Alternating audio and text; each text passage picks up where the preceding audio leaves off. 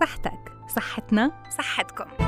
الصحة حالة اكتمال السلامة الجسدية والعقلية والاجتماعية، مش بس انعدام المرض أو العجز. حافظ على صحتك لتعرف قيمتها قبل ما تفقدها، وتحافظ على الوسادة الناعمة اللي رح تستند عليها أيام شيخوختك. لتضل بصحتك تابعنا ببرنامج الصحة عال، إعداد وتقديم سماح مناصرة. لتضلها صحتكم عال العال.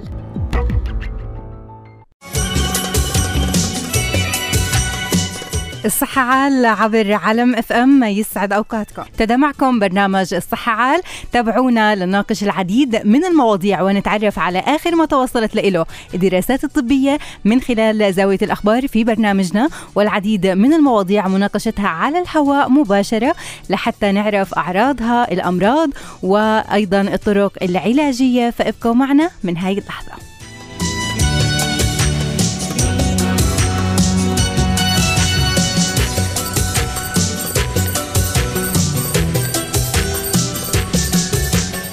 للأشخاص اللي بيحبوا أكل المطاعم، كيف بالإمكان أنه يجعلوا وجبات المطاعم وجبات صحية تناسبهم إذا كانوا بيعملوا الدايت، وأيضا تكون بقدر الإمكان بتحتوي على عناصر غذائية مفيدة. مش دائما مهم أنه إحنا نسد جوعنا، مهم دائما أنه إحنا آه نشعر بالشبع، وبنفس الوقت كمان ما يكون في عنا أضرار صحية نتيجة أكلنا السيء. فوجبات المطاعم نحولها لوجبات صحية، هذا الأمر ممكن، لكن كيف؟ الإجابة في برنامج. كمان اكتشاف دواء جديد للسرطان على يد طبيب فلسطيني مقيم في أوكرانيا. رح يكون معنا الدكتور محمد حجوج المناصرة لحتى يحكي لنا أكثر بهذا الموضوع، كيف تمكن من إيجاد علاج لمرض السرطان، بالإضافة لتعميم أساسيات هذا العلاج لحتى إن شاء الله يكون البداية لعلاج أو القضاء على هذا المرض تماما. رح نحكي عن القولون العصبي، هو مرض العصر، شو اللي أدى لانتشاره. كثير من الأشخاص اللي صاروا بيشتكوا من وجع دائم في البطن والجهة اليسرى ممكن من الجسد، فاليوم بدنا نحكي أكثر عن الأعراض، الأسباب والطرق العلاجية، علاقة الضغط والتوتر النفسي بالقولون العصبي، ونوعية الطعام اللي ممكن تحضر على هؤلاء إنهم يتناولوها. ضيفنا بالاستوديو راح يكون الدكتور عمر أبو عليان لحتى يناقشنا أكثر بهذا الموضوع ونتعرف على الطرق العلاجية للقولون العصبي. فابقوا معنا من هاي الساعة برنامج الصحة عال. تحيات من فريق العمل، الهندسة الإذاعية والإخراج الإذاعي تامر الكركي، يسعد أوقاتك، وزملائي أكيد بالتنسيق والتنفيذ على الهواء مباشرة مالك وحافظ، يسعد أوقاتكم بكل الخير. من هلأ بنبدأ برنامجنا، مستعداتي كمان في البرنامج رينات وخديجة، يسعد أوقاتكم. بنبدأ برنامج الصحة عال، معي سماح مناصرة. مساء الخير، حيا الله فيكم مستمعين. التحيات لكل اللي انضموا لسماع برنامج الصحة عال عبر أثير راديو عالم. كثير من الأشخاص اللي بتستهويهم وجبات المطاعم بيروحوا لحتى ياكلوا فيها بشكل دائم. هؤلاء إما لأنه بحبوا طعم هذا الأكل، أو لأنه ما معهم وقت إنهم يروحوا لبيوتهم وياكلوا من تجهيزات أهل بيتهم. فاليوم بدنا نحكي أكثر عن وجبات المطاعم، وكيف بالإمكان إنه نحولها لوجبات صحية، وكيف الإمكان إنه كمان نستفيد منها، ما تكون بس مجال لأنه تجوعنا أو تسبب لنا أضرار صحية. أكلنا لازم كمان يكون بعقل وفهم، ونعرف شو بناكل لحتى ما نسبب لأنفسنا مخاطر صحية إحنا بغنى عنها. رح نناقش موضوعنا أكثر مع أخصائية التغذية العلاجية من السعودية، بتنضم لنا الدكتور إيمان الأيوبي. أهلا وسهلا فيك دكتورة. صباح مساء الخير. مساء النور، يا هلا، أهلين معكم. أهلا وسهلا بحضرتك، يسعد هالمساء. دكتورة، اليوم بنحكي عن كثير من الأشخاص اللي بيروحوا للمطاعم، إما لأنه ما معهم وقت فالوجبات السريعة بتكون هي الخيار الأسرع لإلهم، أو لأنه بتستهويهم بيستهويهم الطعم دائما فبيروحوا للمطاعم لحتى يأكلوا فيها. هون كيف بالإمكان إنه إحنا نختار وجباتنا في المطاعم كمان تكون صحية؟ شو لازم نعمل؟ صحيح. آه بالنسبة للوجبات اللي هي الفاست فود نحن نقول لها، آه طبعا هي وجبات عالية بالسعرات الحرارية قليلة القيمة الغذائية، ولكن ليس كل آه آه يعني مأكولات آه سريعة آه بتكون غير صحية. زي مثلا عندك السلطات، السلطات سريعة ولكن صحية، عارفة كيف؟ في أكلات آه نحن بندور عليها بنلاقيها فعلا آه آه بتكون سريعة ولكن فائدتها مضمونه. نحن علينا طبعا الخيار اذا كان الشخص هذا يعني بيرتاد مطعم او بياكل من برا، ممكن عنده بريك في الشغل، عنده ما يقدر يرجع البيت، ما يقدر يعني ما في احد يسوي له الاكل، عارفه كيف هو. طبعا طبيعي الانسان وجبه الغداء بالذات مهمه جدا، لازم ياكل شيء مالح، لازم ياكل شيء مسبك، لازم ياكل طبخ يعني عارفه لحوم يعني آه. او كربوهيدرات عشان تعطيه طاقه، فالجسم بيطلب هذا الشيء، فهو بحس بالجوع، بحس انه يبغى ياكل وجبه، ما حيكفيه انه ياكل تفاحه او سناك خفيف لغايه ما يرجع البيت، فبيضطر انه ياخذ او يطلب اكل او ياخذ من مطعم معين. لابد ان يكون مواصفات هذا المكان، اول شيء يكون يعني مكان معروف أوه. يعني ما ناكل من اي مكان قريب، حتى لو كان هذا م... نحن ما نضمن ايش اللحوم، ما نضمن ايش ال... كيفيه النظافه، ما نضمن ال... ال... يعني بدها تكون سمعة المكان اللي احنا بدنا نروح عنه عنده تكون سمعة جيدة. نعم، يكون اسم معروف مم. وفي يعني مصرح من قبل وزارة, وزارة الصحة. الصحة والغذاء، فلازم يكون مكان يعني مرتاد للجميع وينصح فيه الجميع، ويكون دائما معروف انه بيدخلوا دورية كشف على المطبخ، على النظافة، على المواصفات الصحية في كل مكان، العمال كيفية نظافتهم، مم. استخدامهم للقفازات، تخطيط الطعام جيدا، حفظه في اماكن الم... المطلوبة الصحيحة يعني. طبعا نرجع نقول طبعا بعد ما نحن نختار هذا المكان اللي نحن نحب ناكل فيه كل يوم أو كل فترة أو وقت معين مرتين لثلاثة في الأسبوع، ممكن نحن طبعا نختار، نبدأ نختار إيش الوجبات اللي ناخذها. أول شيء ما يكون فيها دهون، يعني ما يكون مقلية مثلا، إذا بطاطا ممكن نفضلها يعني إحنا أو بوريه. آه إحنا بين إيدينا المنيو اللي ممكن إنه إحنا أمامنا خيارات كثيرة، لكن شو اللي بناسب صحتنا، شو اللي ممكن ما يأذينا، هو اللي لازم نختاره. فهون شو بتنصحي؟ نعم. إنه أمامنا وجبات غذائية كثيرة بصفحات كثيرة في هذا المنيو، لكن إحنا شو بدنا نختار؟ نعم، زي ما قلنا نختار أكثر. أول شيء طبعا السلطات، طالما إنه إحنا ضامنين نظافة المكان. السلطة حتى لو إنه مو ضامنين، ممكن تطلبي ليمونة أو أنت تجيبي ليمونة وتعصري عليها، لأنه الليمون طبعا فيه ميزة إنه هو بيقتل كل الجراثيم والبكتيريا وبيعقم الشيء. ثاني شيء حتى الأكلات، حتى لو كانت شوربة، لو كانت أي طعام مثلا كبدة أو في تقدر تعصري عليه ليمون، ممكن تعصري عليه ليمون، عرفت علي؟ أطلبي ليمونة وعصري عليها، هذا من قيمته بيعلي القيمة الغذائية وبنفس الوقت آه بيعقم ال ال الشيء اللي انت بتاكليه يعني. آه تاني شيء آه طبعا آه المأكولات اللي هي ممكن نختارها زي المشويات. مم. المشويات آه طبعا قيمتها آه يعني قليلة السعرات وبنفس الوقت آه عالي البروتين يعني، وما في زيوت، عارفه كيف؟ ما في زيوت، تخافي انه يكون حاط فيه زيوت او شيء، لانه خلاص يعني نبعد مشي. نبعد اكثر شيء عن الشيء المقلي واللي فيه زيوت نعم. كثيره.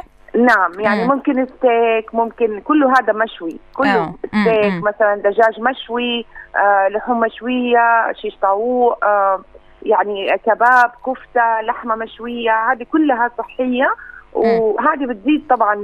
نحن عارفين ان البروتين مهم، آه السمك مشوي يعني فيليه سمك زي كده يعني، نتأكد طبعا من نوعية السمك يعني، مهم جدا في هذا الموضوع.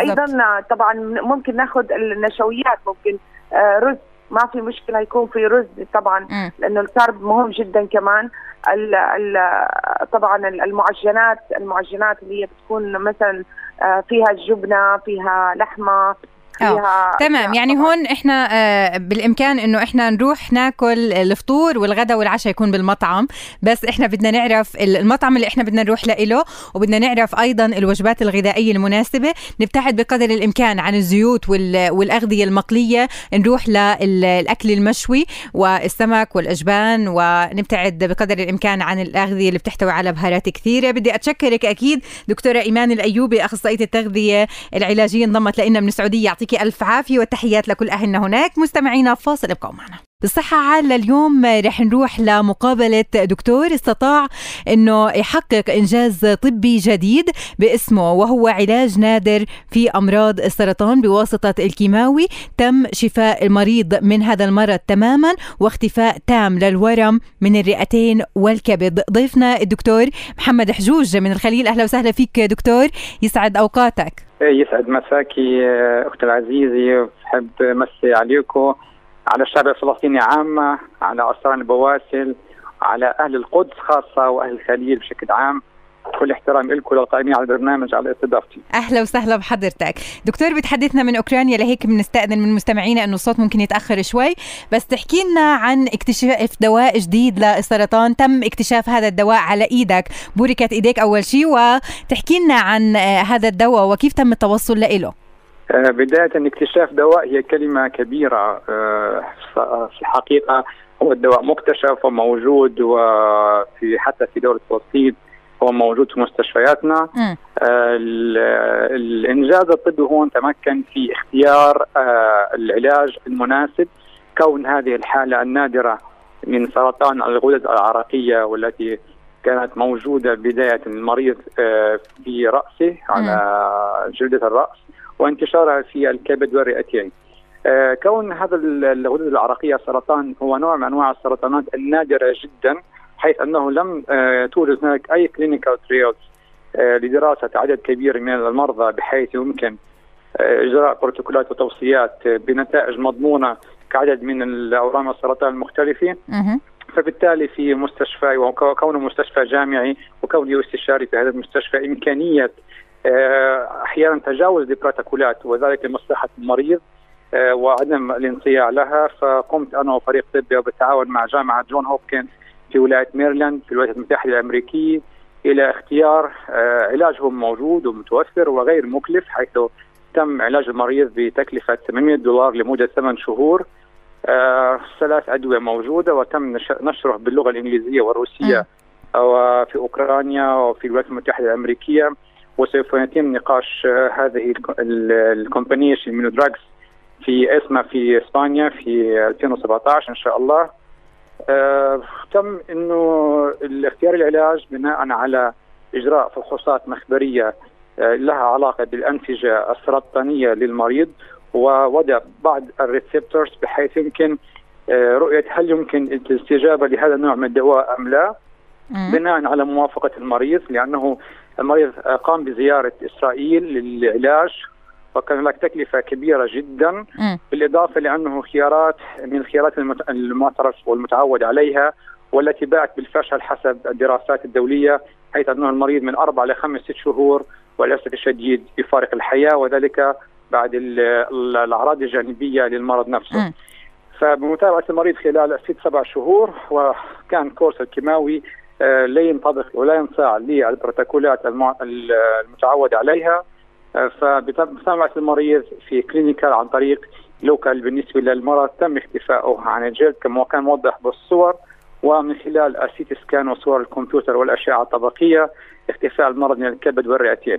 تمام. يعني هون هون دكتور، بس انه اسفل المقاطعه، بس انه اكتشاف هذا ال ال العلاج الان، انه شو اللي بيأخر اكتشاف علاجات السرطان؟ هي يعني في علاج وموجود، وانت مثل ما تفضلت انه موجود حتى باغلب المستشفيات وانه غير مكلف، لكن شو اللي بيأخر يعني تعامل فيه؟ انا انا فاهم فاهم جواب سؤالك واعطيك جواب مفيد. مرض السرطان للأسف الشديد هو من الأمراض اللي بتبلش بدون أي أعراض جانبية، ويعرف المريض عنه في حالة متأخر المرض، وبيحكوا عنا ما يسمى بالحالة الثالثة والرابعة والأسف الشديد.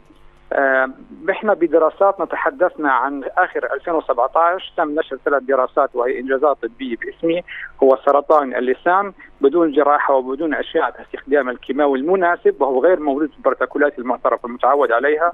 سرطان ال الجلد سكومس سيل كارسينوما تم أيضا اختفاء المرض نهائيا باستخدام الكيماوي وبدون جراحة وبدون أشعة كما متعود عليه، وتم نشره في أوكرانيا وفي أوروبا وفي الولايات المتحدة الأمريكية.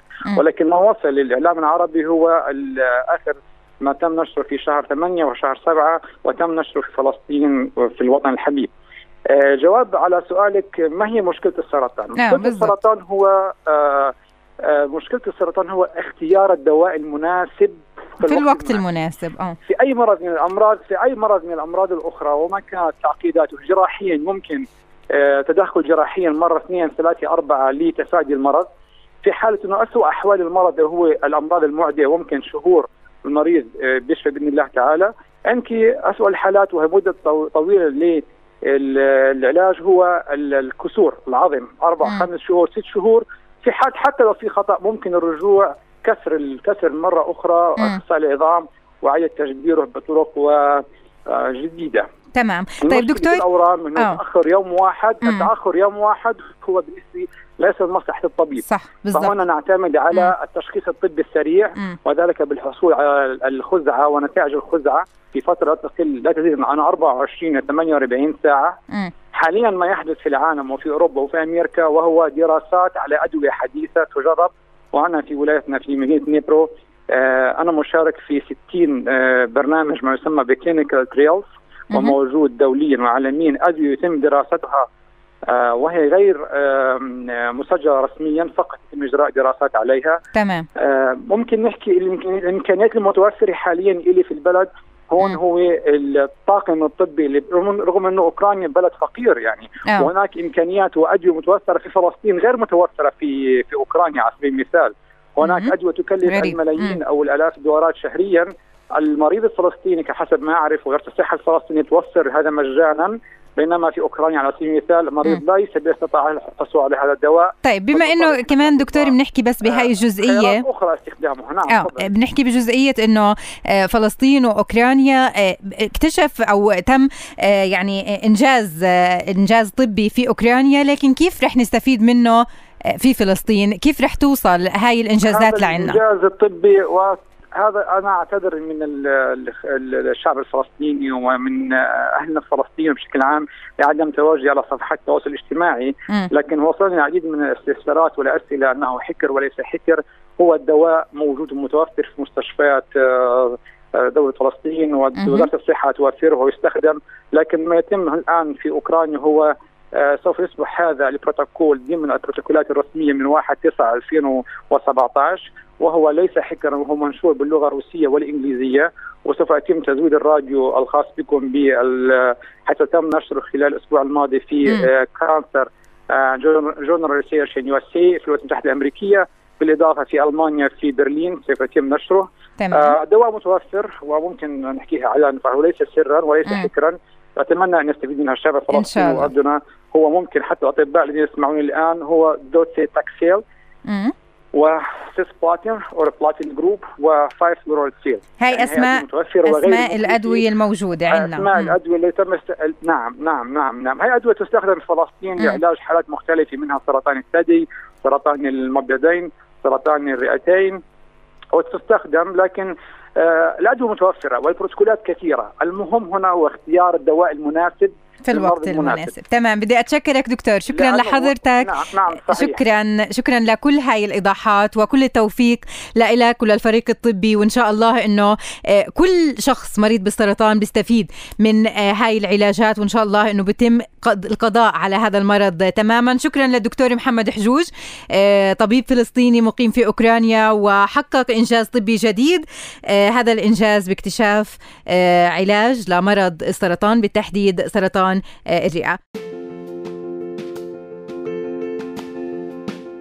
على أثير راديو علم متواصلين معكم مستمعينا وبرنامج الصحة عال. رح نحكي بأبرز الأعراض اللي بتظهر على الأشخاص عدا عن ألم ومغص ممكن يكون موجود عندهم. في أعراض تانية بالإمكان إنهم يتنبؤوا لإلها ويعرفوا إنه عندهم قولون عصبي. ورح نحكي عن الأشخاص اللي سألوا عن أنواع معينة من الأكل كيف ممكن تؤدي لخلل أو خلل بهاي وظيفة القولون.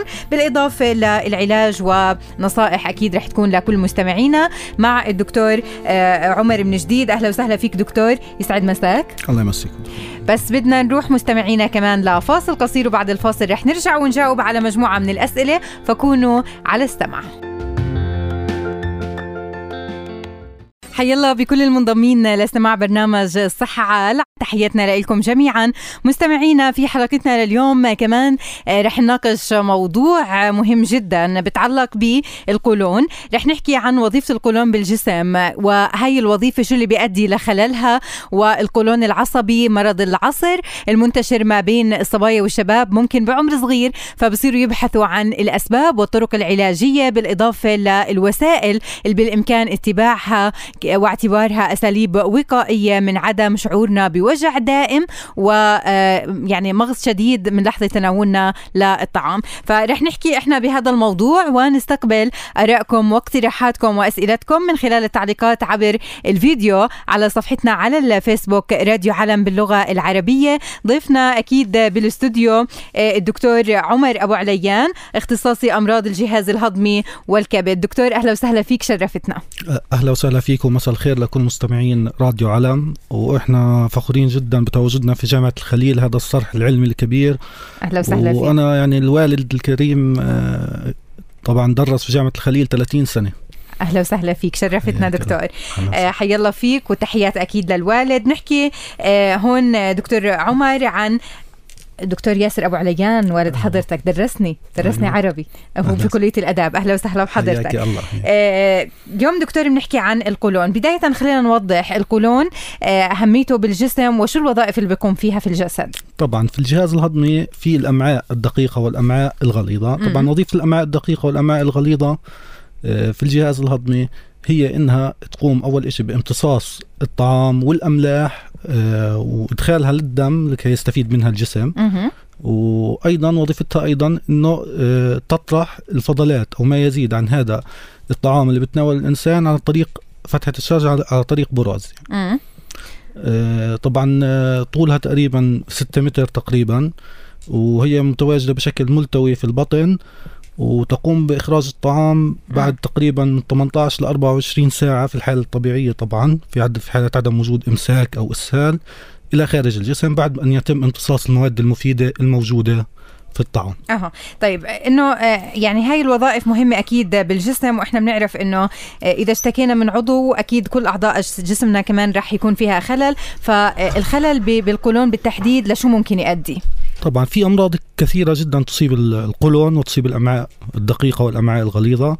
طبعا من أهمها ومن أكثرها شيوعا هي متلازمة الأمعاء المتهيجة أو ما يسمى القولون العصبي في المجتمع عندنا، يعني بالعامية القولون العصبي.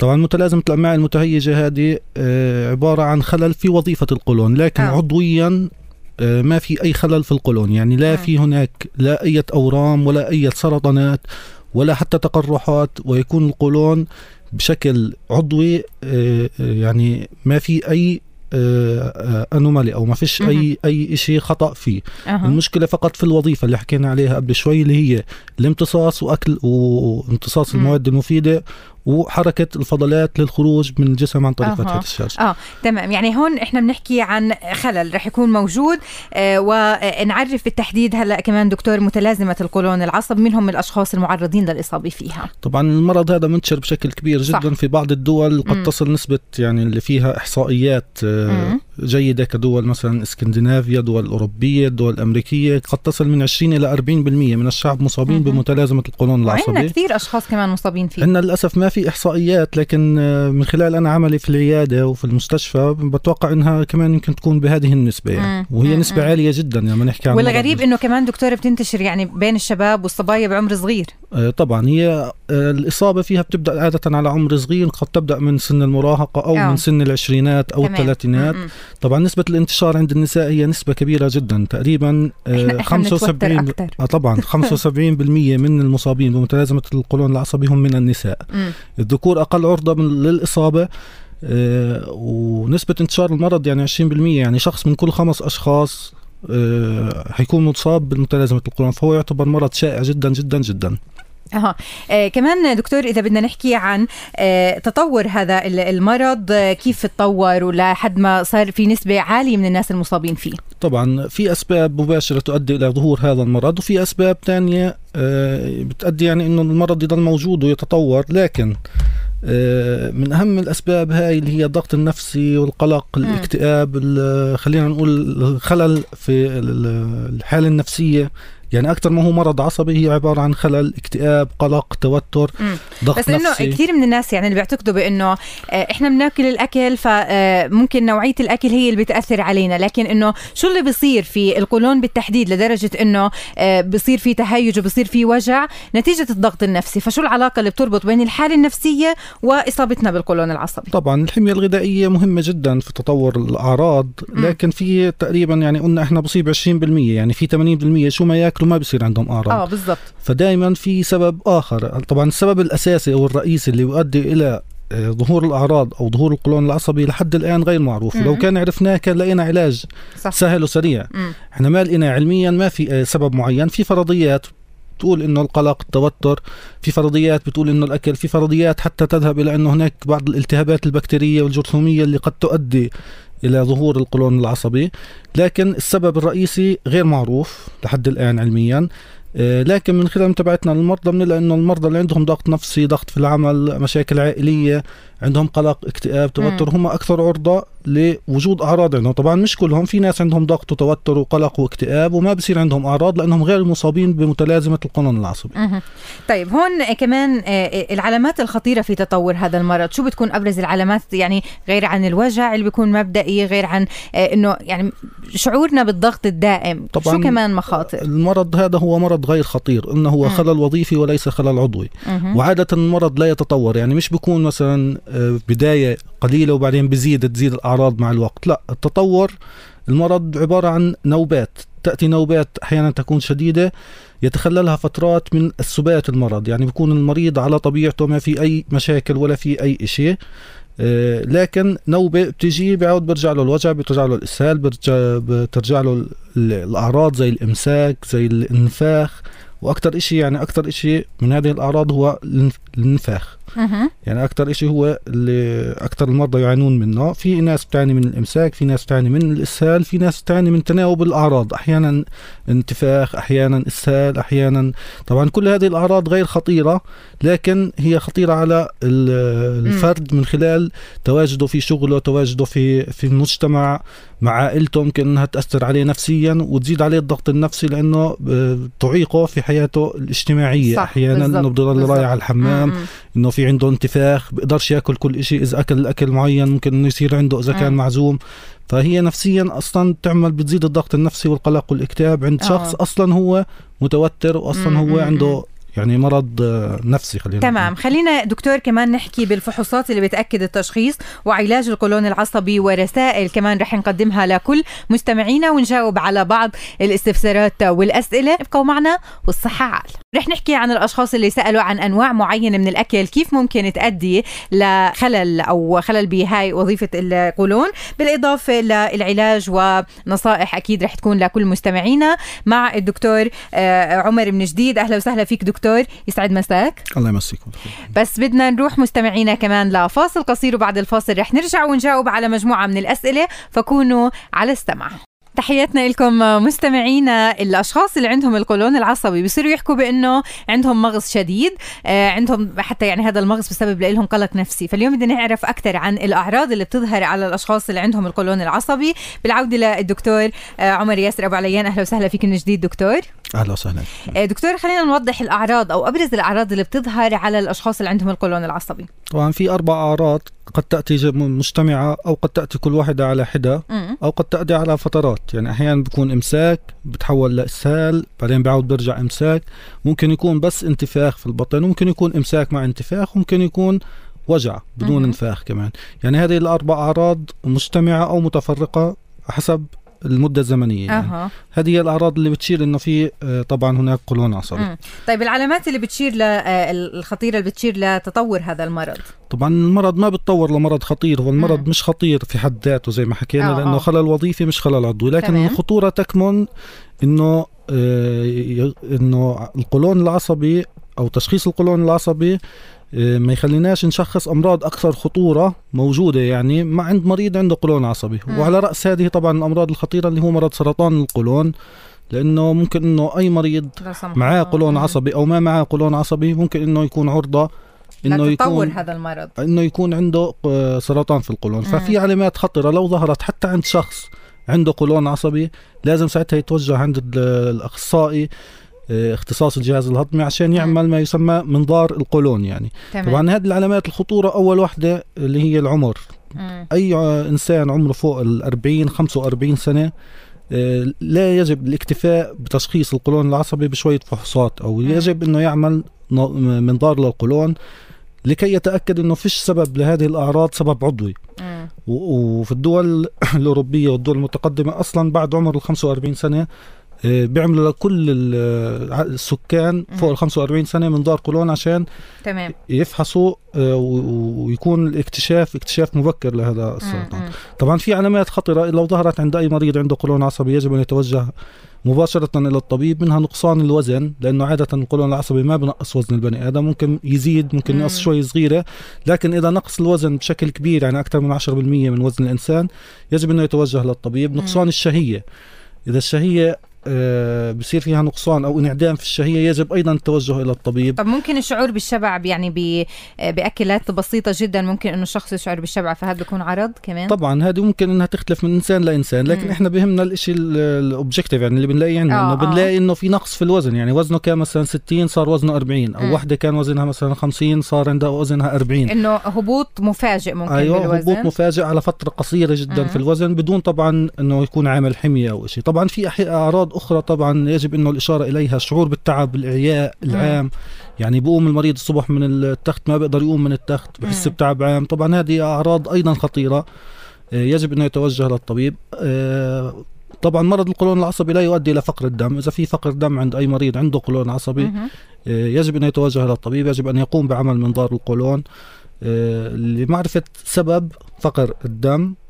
فهمت علي؟ في أشياء أخرى لا تعتمد على المريض، يعني تعتمد على تاريخه المرضي. أحيانا المرضى اللي بيكون عندهم يعني تاريخ مرضي عائلي بسرطان هذول بيكونوا عرضة ممكن أكثر من آه طبعا عرضة آه. لأنه معظم يعني سرطانات الج... نعم معظم سرطانات الجهاز الهضمي تنتقل مم. بالوراثة يعني، فيجب أي واحد عنده تاريخ مرضي إنه برضه يتوجه للطبيب، ما يكتفي إنه يقول أنا عندي قولون عصبي وما في عندي أي شيء تاني وهذا خلل وظيفي وف... لا لازم وإنه يطمن يعني آه لازم يطمن ويقوم بفحص القولون على الأقل مم. بمنظار قولون كل خمس سنوات على الأقل، هذا اللي عندهم تاريخ مرضي. طب هل بنعتبر مثلا المنظار أولى أساليب العلاج ولا ممكن إنه كمان يكون في ما قبل هيك؟ المنظار هو علاج، هو يعني طريقة تشخيصية وليس مم. طريقة علاجية، فهو بشخص إنه ما في أي أسباب أخرى للأعراض اللي عند الإنسان. مم. يعني ما مش هي خلل وظيفي، لا في خلل عضوي مثلا، في عندنا كتلة يجب أخذ عينات منها أو أو أو لكن الفحوصات اللي بتشخص بالضبط إنه في قولون عصبي أو لا ما في أي فحوصات، إنه تطلع الفحوصات كلها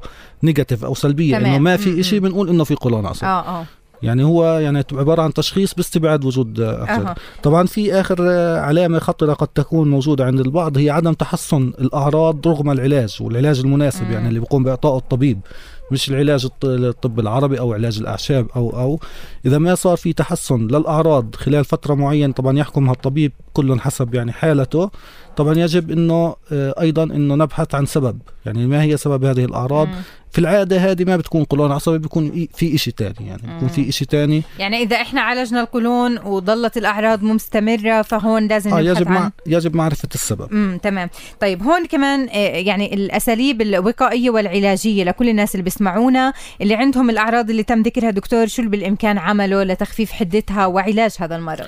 طبعا أول شيء يجب عمل شوية فحوصات، يعني بنقول إحنا شوية لأنه القولون العصبي عادة المريض ما بيكون عنده فقر دم، ما بيكون نقصان م. وزن، ما بيكون عنده هيك، فنعمل فحوصات يعني فحص تحليل للبراز، فحص تحليل للدم، فحص البطن بالموجات فوق الصوتية اللي هي التراساوند أو ما متعرف عليه أوه. بصورة التلفزيون م-م. للبطن عشان نتأكد إنه ما في أي إشي، ساعتها بنشخص القولون العصبي. طبعا إذا كان عمره فوق ال خمسة وأربعين يجب إنه على الأقل يعمل منظار قولون م-م. للإطمئنان.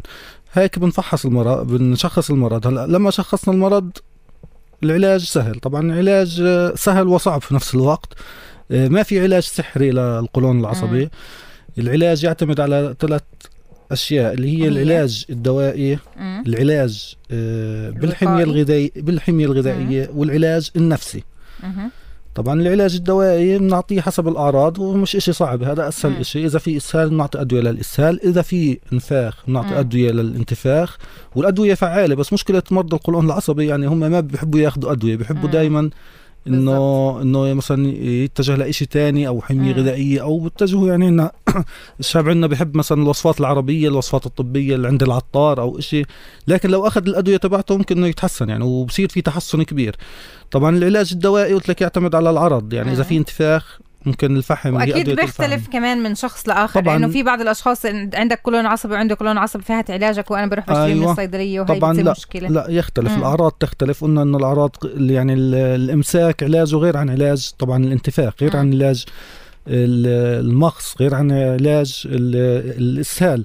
كل مريض له يعني خاصيته ولازم انه يتعالج حسب الاعراض اللي عنده. طبعا هذا مش إشي صعب يعني، إشي سهل وعادة بجيب نتيجة، لكن المرضى نفسيا ما ما بتحسنوا لأنه أصلا يعني أصل الموضوع يعني نفسي وتوتر وقلق. عشان هيك بنيجي للعلاج الثاني اللي هو العلاج النفسي. طبعا العلاج التنف... النفسي يعتمد أول إشي على أنه المريض يتقبل المرض اللي هو صابه، يتعايش معه، يعرف كيف يتكيف معه، وإذا تقبل المرض يعني بنبقى نقول إحنا وصلنا أكثر من خمسين بالمية من العلاج. تمام. تشخيص المرض وتقبله من قبل المريض هو يعني مم. أول خطوة في العلاج. تمام، يعني هون الدكتور بده يكون طبيب ممكن للقولون العصبي وطبيب ممكن يكون نفسي، ولا هو بيكون طبيب نفسه هذا الشخص؟